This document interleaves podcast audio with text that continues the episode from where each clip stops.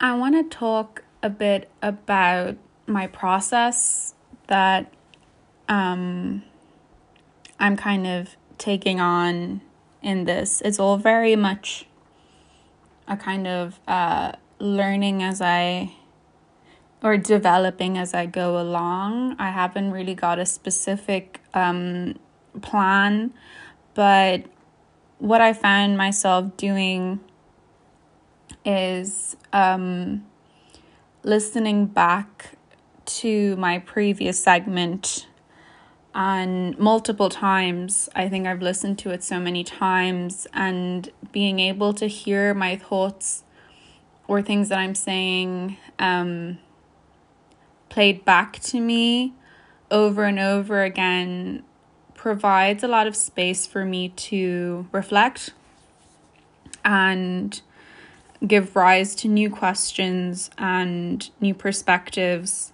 and kind of further develop any things that might have been um, unrecognized at the time or um, not really paid attention to.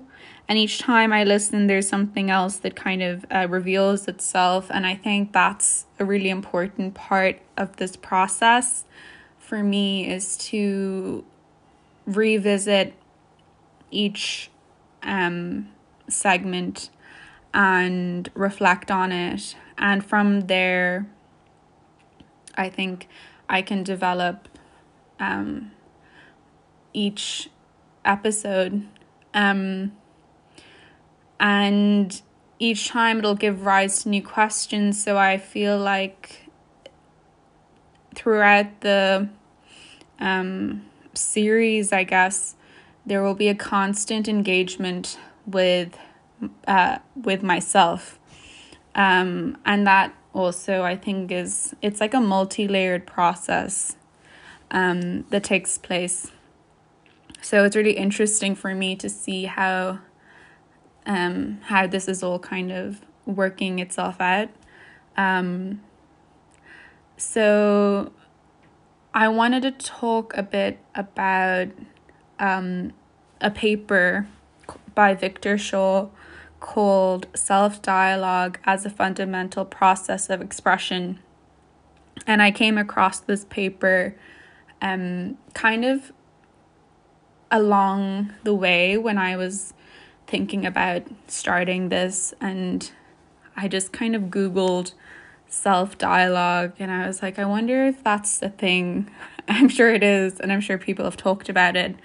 And I found this uh, paper, and it really uh, pulls together a lot of the things that I've been thinking about and really develops them in a more coherent way and attaches a lot of links to different um, theorists and stuff, which is amazing because it kind of allows me to further explore different avenues um, that may reveal themselves.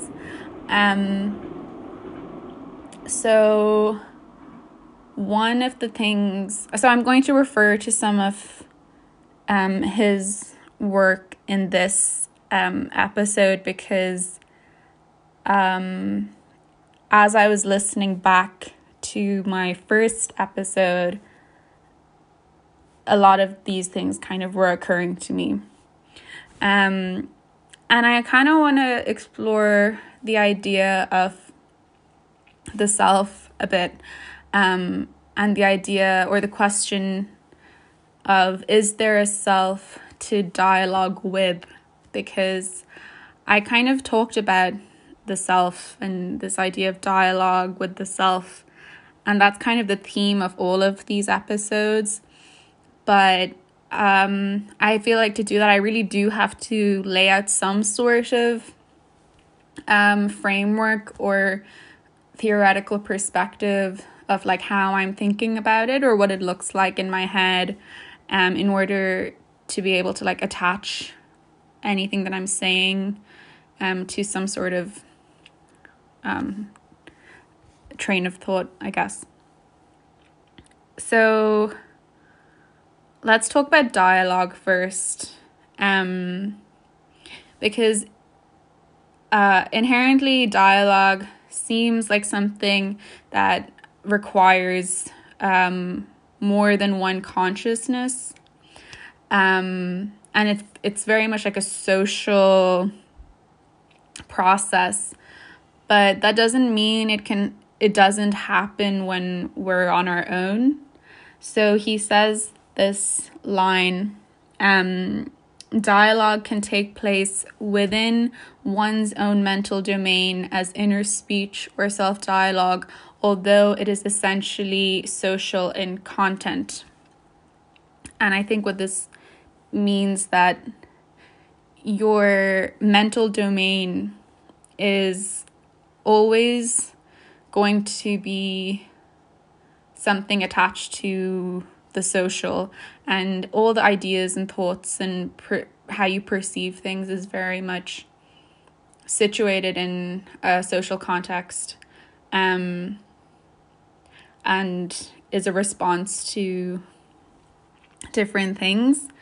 Um, so if you think about it like that, self dialogue is sort of it's the conversation among different identity elements or perspectives within oneself. Um, that's another line that he says, um, which I think really is exactly what what I feel about it. Um, there's so many facets of our identities and perspectives that are constantly evolving and we have like the ability to like have conversations constantly like multiple conversations at a time that we might not even be aware of um maybe um and the way i conceptualize it um is very much something yeah that's like floating in your consciousness. It's not something linear.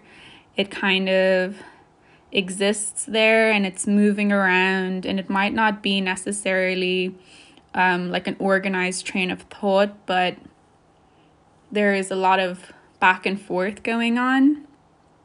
Um, and there's um, a writer called Mead, and he talks about the idea of the I and the me. So within ourselves, we have like the self, which is made up of I and me.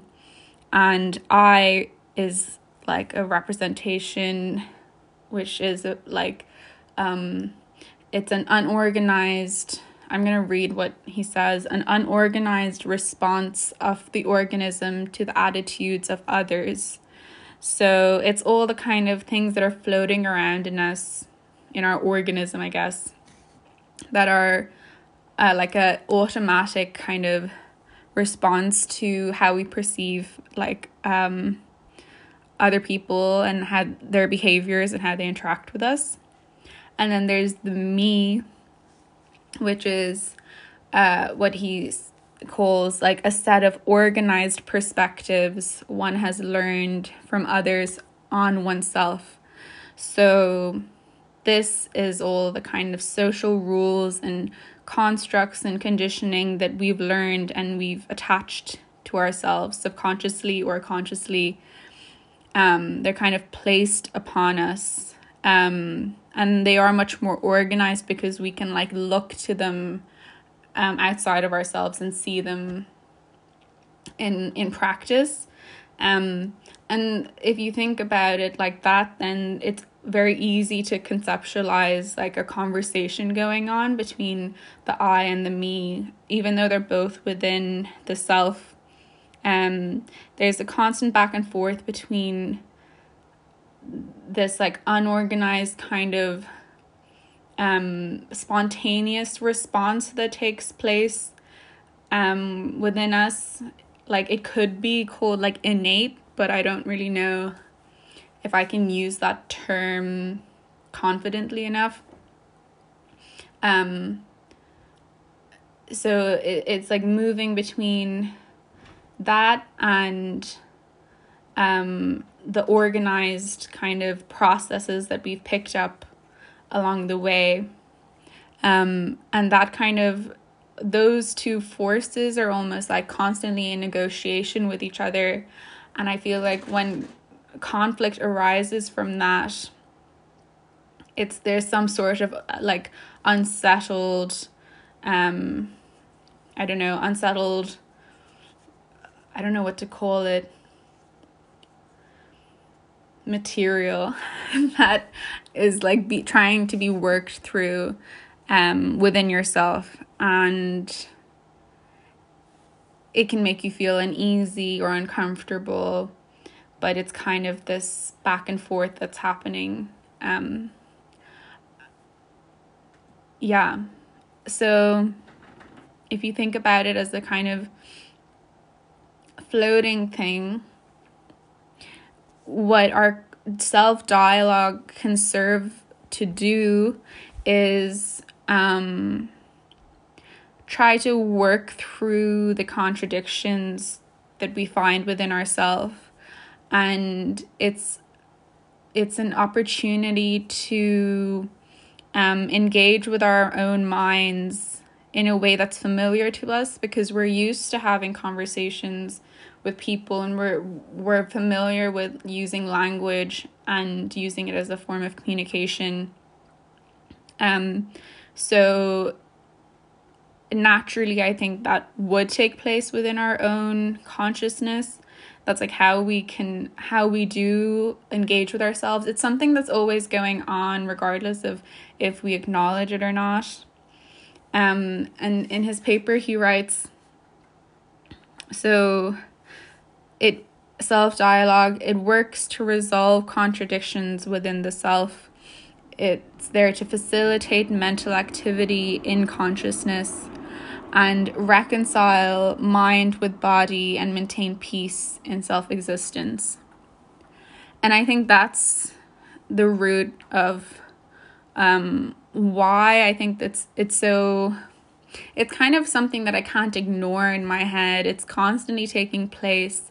And I really wanted to kind of give it more space outside of my mind and externalize it and see what can happen if I let that kind of run its course. Um, not that it'll ever really end, it's kind of an unending process. Um, but, you know, it, it gives you space to kind of um, do that. um, and it, there, there is a constant like striving towards resolution, even though there might never be a point of absolute resolution, the act of constantly striving for it is, I think, something that's just taking place. Um, and the kind of I and the me are trying to like maintain, like, like coexist together and maintain peace with each other. And once you find that kind of peace um, in your existence that's kind of what I guess our consciousness wants. I don't know, maybe. um, yeah, so I, I don't know. I, I feel like that kind of sets me up a little bit more and it makes a lot more sense in my head what I'm actually doing when I'm talking about my like the self and the idea of multiple selves and um what self dialogue really is. And as he says in the title it's a fundamental process of expression. So it's very natural to want to um express that and want to like release it. Um and and this is a means for me to express that. And I very much want to capture the process and see um how it kind of pans out. And being able to like fossilize it in the sense of like making it something um that's like in hardware like it's permanent now it's my voice is recorded and I can listen to it over and over and over and over again. Um, that's really kind of uh, the place where I feel like I can actually um, engage with myself and give myself the opportunity to express. Um, and yeah, I don't know what um, what it is necessarily in me that is unsettled or like needing to find peace, but there is something there, and I almost feel like it's just purely a desire to create something and being able to like release something into the world. Um, and it seems so self involved. Like this entire process is literally just me engaging with only myself. But there's so many external forces at play there. Um, and I think there's just so much to uncover. And I'm gonna stop talking about that now because I I want to see where I can go from there. Um, I need something to kind of like um, propel me in the direction of uh, some sort of line of thought. Um, right now, I feel like my mind is quite occupied with what exactly I'm trying to uncover. Um, and it's trying to go deeper and deeper into what it means to even be doing this. But I wonder if I can attempt to move away from like fixating on that and kind of um, move in any direction that I feel called to move in towards. Um, I feel like I'm just gonna let myself say words that just come up. Um, I just took a deep breath. So I wonder what this means for my perception of myself because once you start engaging with this I don't know, stream if you start engaging with your consciousness in a certain way, it's very much a, like a circulating self feeding web that doesn't really end. and I wonder if I could be just losing my mind in the process. But I guess that's to be seen. Um, yeah, I think that's all I have to say.